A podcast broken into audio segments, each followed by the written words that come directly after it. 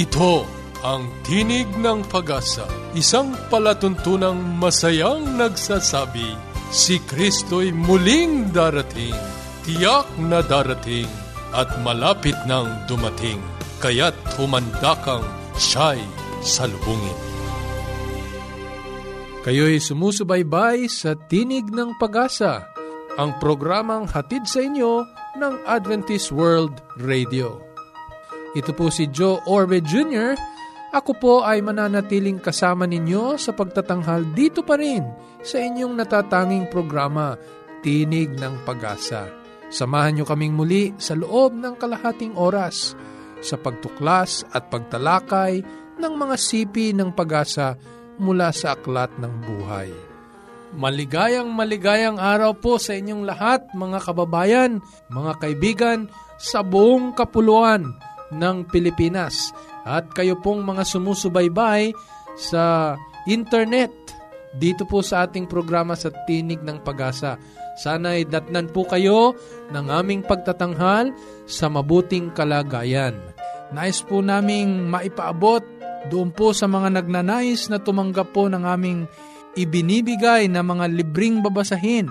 Maari nyo pong ipadala ang inyo pong kompletong pangalan at ang inyong kompletong tirahan. Naririto po ang aming mga numero sa Globe.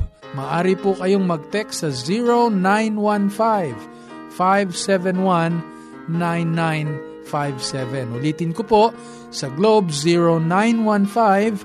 0915-571-9957. At sa mga gumagamit po ng smart, naririto naman po ang aming numero 09 0920-207-7861. Ulitin ko po, yan ay 0920-207-7861.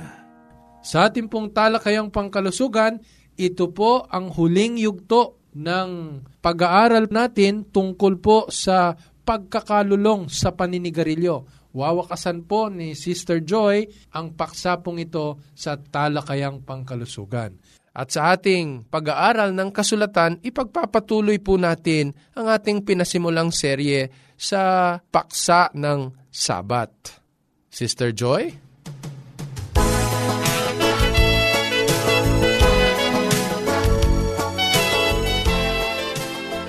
Ipagpatuloy natin yung 1 to 10 nating rules, no? na hindi siya expensive at natural siyang pwedeng magawa upang ma-overcome or ma-quit ang smoking. Okay, kung reviewin natin yung 1 to 4 natin, yung una, external use of water, iligo kapag merong desire o cravings. Number 2, internal use of water, uminom ng 6 to 8 glasses of water para ma-regulate ang katawan at mag-relax, ma-freshen up at madaling mag-decide na wag nang humawak ng sigarilyo.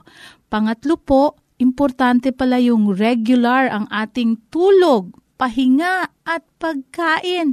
Dahil kapag maayos ito, maayos ang ating pag-iisip. Ang rason at pagpasya ay maayos din.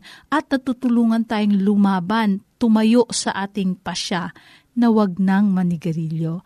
At ang pang-apat ay pagkatapos ng kumain at nandoon yung cravings o yung urges, anong gagawin natin? Maglakad ng 50 to 30 minutes. Yung iba naman, gumawa ng ibang gawain na mawala sa isip in 5 minutes yung tindi ng craving na parang gustong-gustong uling gumamit o magsindi ng sigarilyo. Okay, number 5 tayo. Ang sabi dito, ang number five nating rule, I think what you drink. Magsabi ng hindi sa paggamit ng alcohol, tea, coffee, soft drinks. Huwag po mag-inom ng mga sedatives o kaya stimulants. Ang pwede lang pong inumin dun sa five days on how to quit smoking ay gatas o cereal drink. Manami sa ating mga naninigarilyo ay napapadami ang pag-inom ng coffee habang sila ay umiiwas sa sigarilyo. Lingid sa kanilang kaalaman na ang paggawa nito ay dinodoble pala ang lakas ng cravings o ng urges na gumamit lalo ng sigarilyo na gusto sana nilang iwasan. At ang isa pang puntos, ang effect ng coffee ay mag-stimulate ng nerves at ang ating kailangan para ma-overcome natin yung urges ay dapat kalmado ang nerves. So, opposite ang nagagawa nitong mga inuming ito. Kaya, bago natin gawin at inumin, isipin natin, naku, magpapahina ba ito sa aking pasya o tutulong ba sa akin? Ang isa pang kaaway ng quitting on smoking is yung alcohol dahil inaatake nito ang utak kung saan ang rason at pag-iisip at lakas ng loob magpasya ng tama ay nandoon nakikita. Kaya kapag nag-iiwas tayo sa sigarilyo, ang alcohol man din ay personal enemy number one din natin doon sa pagpapasya natin. Kaya iwasan din natin ito. Sa madaming matagumpay na nakaiwas o nag-ayaw sa paninigarilyo, ang kanilang laban ay natatalo kapag sa isang party tumikim sila ng alcohol at nakalimutan nila yung kanilang pasya dahil umuo sila dun sa invitation na sige lang, konti lang, tulad ng mga ating mga nakalipas na mga araw, makisama ka lang. Pero yung pasyang mahalaga sa kalusugan ay nakalimutan na. Okay, ang number six natin, Walang dapat mga spicy food sa table at wag din mag-overeat. Ang paninigarilyo ay nagsisira ng ating taste buds. Kaya yung sobrang spicy hindi na masyado nararamdaman. At ang purine sa meat ay nagtitrigger ng cravings. Kaya kung mahilig pa rin tayo sa karne at sa meat, mahihirapan din tayong mag-overcome ang pwede natin i-substitute kung talagang gusto nating kumain ng meat. Siguro isda. Pero doon sa struggling point muna natin, doon sa 5 days on quitting smoking, iiwasan muna natin ang meat. Okay? Number 7. Ayan, kakain ng prutas, gulay, butil, at walang between meals para Huwag kalimutan na kumain ng almusal. Marami sa atin, pag nagmamadali na sa office, ang almusal ang unang nakakalimutan. Pangalawa, huwag kumain ng between meals. Pangatlo, tingnan yung way record kasi yun ang magcha-challenge sa atin na huwag laging kumain. Mag-reduce ng pag-inom ng tubig. Kung walo glasses before, siguro 4 to 6 glasses na lang use low-fat diet, at huwag mag-iwan ng mga pagkain na kahit anong oras pwede lang kuhanin sa table. Mag-reduce ng intake ng rice, ng one-third na lang ang kakainin. At iwasan din yung mga desserts, ganyan. Yung iba, ang solusyon nila dito sa pagsusuri na ito ay kumain ng carrot o celery stick in replacement dun sa mga matatamis na pwede na lang kainin. Dahil pag matamis, nagka-cloud na naman ang ating isip pag there is too much sugar. And thus, yung mga decision makings natin ay nawiweaken once nag-give in tayo sa sobrang pagkain din at walang control sa pagkain. Kailangan ng exercise talaga natin dito yung control. Tapos, yung pangwalo natin, extra vitamins, no? Kailangan yung vitamin B1 intake, okay? Para lalong lumakas ang ating katawan at hindi manghina.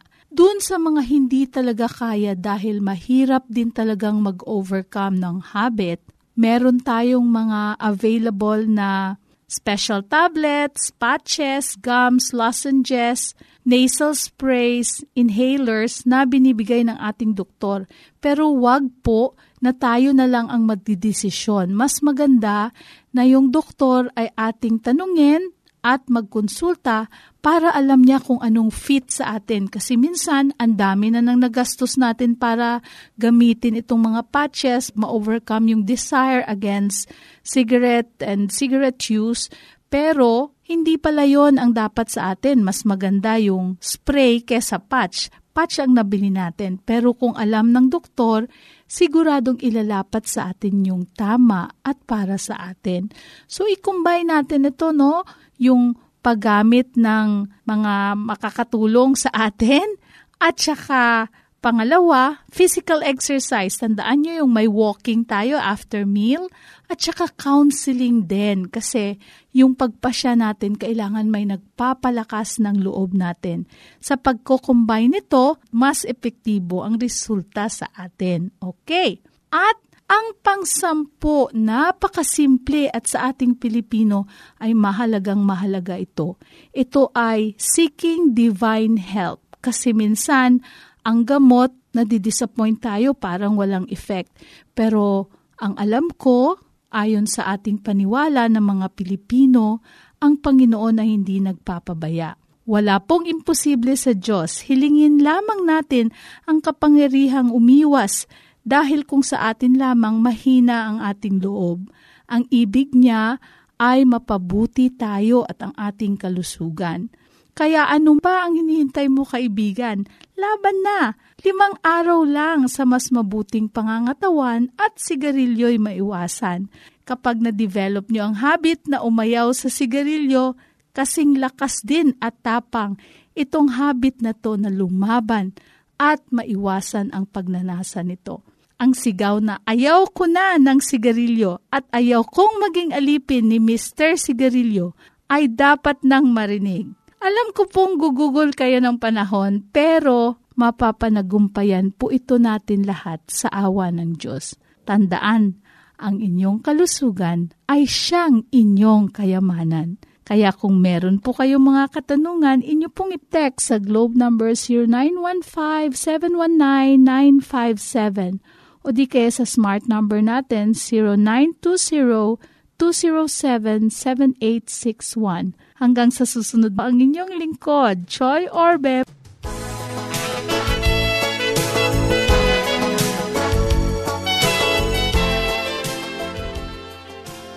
Salamat muli, Sister Joy, at ang inyong napakinggan ay ang ating talakayang pangkalusugan.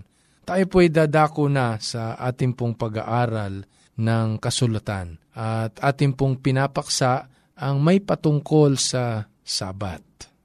Ang pagtatatag ng Sabat na ikapitong araw ng ating sanlinggo ay patutuo ng pagmamahal at kabanalan ng Diyos sa maraming pamamaraan.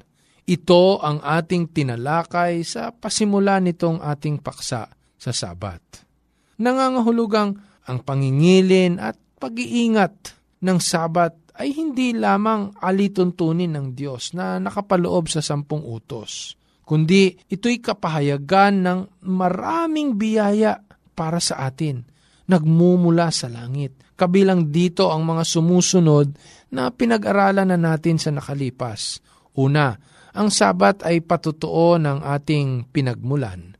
Dahil sa sabat, maari tayong bumalik sa kasaysayan sa pasimula ng paglalang ng sanlibutan na ang tao ay hindi nagmula sa unggoy, sa kabuti, o sa anumang organismo, kundi nilalang ng Diyos ang tao sa kanyang wangis. Ikalawa, ang sabat ay patutuo rin ng sakdal na paglalalang ng Diyos. Nangangahulugan dahil sa sabat, meron tayong maaring balikan sa banal na kasulatan na hindi kailanman nilalang ng Diyos ang kasamaan hindi kailanman ninais ng Diyos ang kasamaan. Lahat ng nilalang ng Diyos ay sakdal. Pangatlo, ang sabat eh patutuo ng pag-aaruga ng Diyos. Hindi lamang itinuturo tayo sa ating pinagmulan sa wangis ng Diyos, hindi lamang ipinaalala sa atin na ang nilalang ng Diyos ay sakdal, pinapaalala rin sa atin na pagkatapos na tayo'y lalangin sa wangis ng Diyos, ganap at sakdal, ninanais niyang pagkalooban tayo ng lahat ng ating pangangailangan, itaguyod sa lahat ng oras. Yan ang pag-aaruga ng Diyos, nakapaloob sa Sabat. Ikaapat, ang Sabat ay tanda rin ang pagpili ng Diyos sa kanyang bayan. Pinag-aralan natin nung mga nakalipas na ang Sabat ay tanda ng Diyos sa kanyang bayan. Dahil dito, silang mga nag-iingat, silang nangingili ng Sabat ay tunay na nagpapahalaga sa pagpili ng Diyos sa kanila bilang kanyang sisidlang ng katotohanan at pagpapala sa buong sanlibutan. Ikalima, ang Sabat po ay patutuo rin ng pagtutubos at pagliligtas ng Diyos nararanasan natin ang pagpapala ng Sabat pagka ito'y ating ipinanghingilin sinasaysay natin sa ating mga sarili at sa ating kapwa na ang pagliligtas ng Diyos ay kanyang tatapusin, kanyang gaganapin hanggang sa mapalad na araw na tayo'y kanyang dalhin sa langit na bayan. Kaya't ang sabat ay patutuo ng pagtutubos at pagliligtas ng Diyos. At ang kahuli-hulihan ng ika-anime, ang sabat ay pag-alaala ng paglilingkod.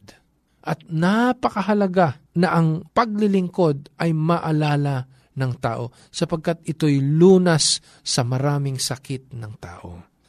Kaya't nakita ninyo sa ating talakayan na ang sabat ay kapahayagan ng ugnayan natin sa Diyos. Ang tanggalin nito, pabayaan nito, o di kaya kalimutan nito ay hayag na paghiwalay natin sa Diyos. Maraming nag-iisip na hindi na dapat pairalin o ingatan ng sabat. Dahil sa mga patutuo na ating pinag-aralan, sa anim na patutuong ito, makikita mo na hindi po pwedeng basta lamang tanggalin ang sabat. Sapagkat sa maraming paraan, maraming kaakibat ng sabat ng ating ugnayan sa ating Panginoong Diyos. Sapagkat ipinakikilala ng sabat ang tunay na panukala at hangarin sa tao ng ating manlalalang o ng ating Diyos. Ito rin ang ibinibigay ng Diyos sa tao upang manatili sa kanyang kaligtasan. Hindi maaring mawala ang sabat sa buhay ng isang Kristiyanong nagsasabing, sumusunod ako sa Diyos. Sa makatwid, hindi lamang ito araw ng pagsamba, kundi araw na naghahayag at nagsasariwa ng malapit na ugnayan ng Diyos at tao. Tutunghayan natin ang huling paksa sa patutuo ng Sabat, ang Sabat bilang pag-alaala ng paglilingkod.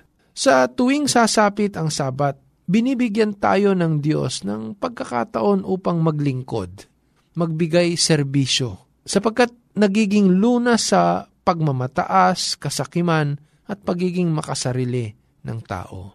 Ang paglilingkod, una sa Diyos, ikalawa sa kapwa, pangatlo sa kalikasan o kapaligiran, at sa huli, eh, sa ating sarili rin. Ito ang mga paglilingkod na itinuturo o nakapaloob sa sabat. Himay-mayin natin ito. Sa anong paraan ito nagiging paglilingkod sa Diyos? Ang sabat ay hindi lang basta kautusan na dapat nating sundin o ganapin, kundi nakapaloob sa Sabat sa tuwing ipangingilin mo ang ikapitong araw, kakatagpuin mo ang Diyos sa iyong pagsamba sa araw ng Sabat. Sa katotohanan, unang-una, naglilingkod ka sa Diyos. Sa iyong paglilingkod, ito'y nagbibigay ng lunas sa dalawang maling uri ng pagsamba.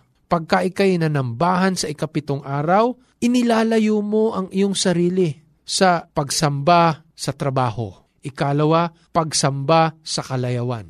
Kaya ang taong nag-iingat sa araw ng Sabat na ikapito upang ipangilin at sumamba sa Diyos, ay inilalayo siya sa pagsamba sa kanyang mga trabaho. Minsan kasi may pagkakataon na yung mismong trabaho natin ang ginodiyos na natin. Ito ang nagpapaikot ng ating buhay.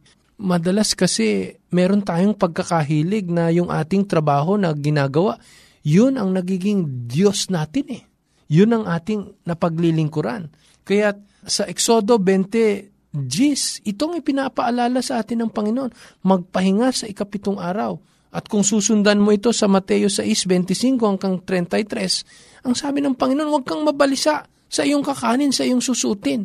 Sapagkat ng lahat ng yan ay ipagkakalob ng Diyos.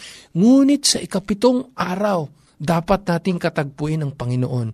Yan ang kanyang nilaan upang mailayo tayo na sambahin ang ating mga trabaho. Kaya ang tao walang kapahingahan eh. Kung sa loob ng sanlinggo, yan na lamang kanyang iisipin, mahihiwalay tayo sa Diyos. Ang sabat bilang paglilingkod sa Diyos, eh naglalayo rin sa atin sa pagsamba sa kalayawan. Mapansin mo, ang tao kakayod ng mula lunes hanggang biyernes sapagkat iniisip niya na papasok siya o gaganap siya ng mga kalayawan. Yung kaya nga merong mga Sabado nights, yung weekend, no? TGIF para gawin nila ang kanilang gusto sapagkat iniisip nila na ang kanilang kinita sa buong sanlinggo ay para sa sarili nilang kalayuan. Pero hindi po. Sa banal na kasulatan, lalong-lalo na sa Isayas 58.13, ipinaaalala sa atin ng Panginoon nang dahil sa Sabat, eh, hindi dapat tayo malulong sa mga kalayawan ng sanlibutan, kundi kaluguran natin na siya'y katagpuin sa ikapitong araw. Dahil dito, nalalayo tayo sa kalayawan. Yun ang paglilingkod natin sa Diyos. Ikalawa, ang sabat, eh, kapakinabangan sa ating sarili. Kung maglilingkod tayo sa Diyos, ang sabat magiging kapakinabangan sa ating sarili. Bakit? Sapagkat ang sabat ay panahon ng pagbubulay-bulay. Katulad ng sinasabi sa awit 34, ang talata e eh, 8. Ganito po ang binabanggit.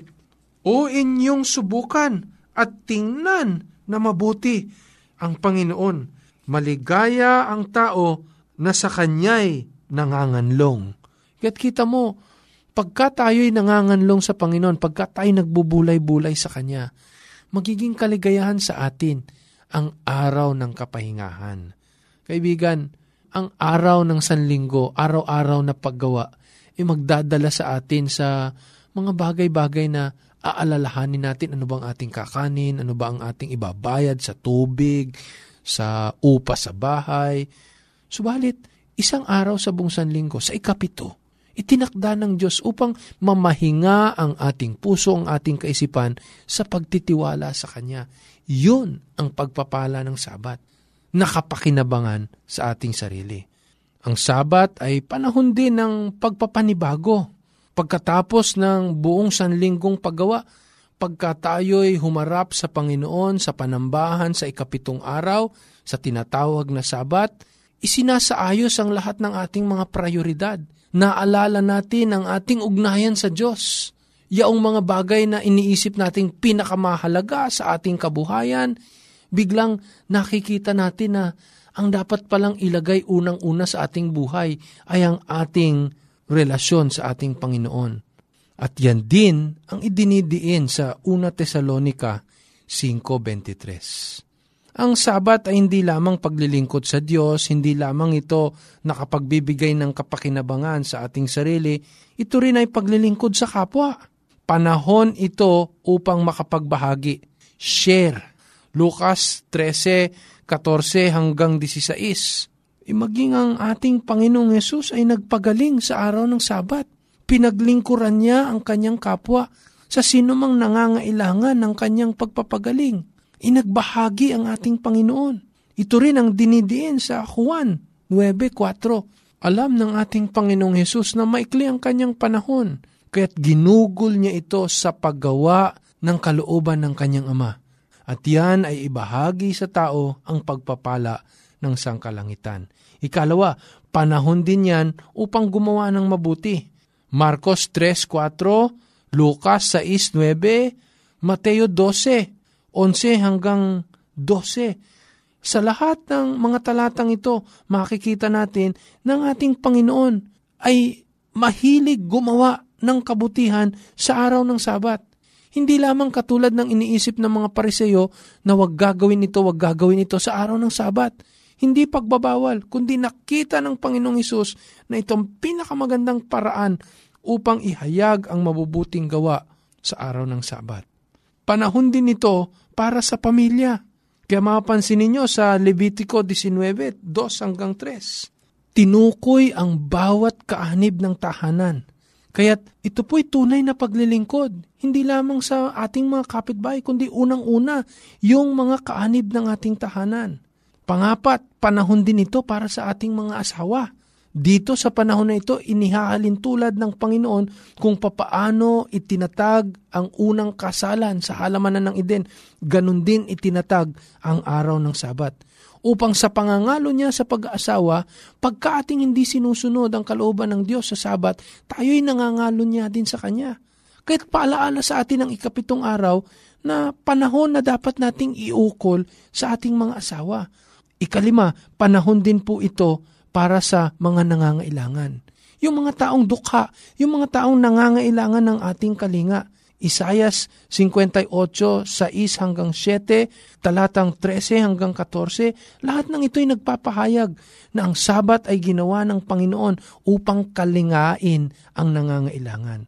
At panghuli, ang sabat ay paglilingkod sa ating kapaligiran. Tayo'y ginawa ng Diyos na katiwala ng kanyang kalikasan. Deuteronomio 5.14 Lahat tayo, pagka dumadating ang sabat, ipinaalala sa atin ng Panginoon na tayo'y katiwala niya sa ating kapaligiran. Sapagkat winakasan ng Panginoon ang paglalalang lahat ng mga bagay sa anim na araw at sa ikapitong araw ay nagpahinga. Hindi dahil sa siya'y napagod, kundi kanyang minalas at ninamnam ang kabutihan ng lahat ng kanyang nilalang sa katapusan ng buong sanlinggo. Kaya tayo'y mga katiwala ng Diyos at yan ang ipinaalala sa tuwing tayo nananambahan ng Sabat. Kaibigan, uulitin ko, ang Sabat ay hindi papigat sa ating buhay. Dahil sa Sabat, binibigyan tayo ng paalala ng Panginoon na maglingkod sa Kanya. Bakit? Dahil dito, eh, malalayo tayo sa kasakiman, pagiging makasarili, at maiisip natin ang ating kapwa, ang ating paligid, maging ang kapakinabangan sa ating sarili ng dahil sa ating paglilingkod sa Diyos. Sa kabuuan, nais ko pong banggitin ang sabat ay nagdudulot ng biyaya sa tao. Hindi lamang kabilang sa sampung utos, kundi dito maraming kapanapanabik na biyaya ang Panginoon sa sino mang tatangkilik, iingatan, pupurihin, sasambahin ng Panginoon sa araw ng Sabat na siyang ikapitong araw ng Sanlinggo. Sa susunod po ay sasagot pa tayo ng ilang mga katanungan tungkol sa Sabat. Nais po naming mapakinggan ang inyong mga katanungan at maaari nyo po itong ipadala sa amin sa amin pong mga contact numbers sa Globe 0915 0915-571-9957. Ulitin ko po sa Globe 0915-571-9957. At sa Smart 0920-207-7861. 0920-207-7861. Muli, ito po si Joe Orbe Jr. sa Roma 15.4 sa pagtitiis at pagaliw ng mga kasulatan ay mangagkaroon tayo ng pag-asa.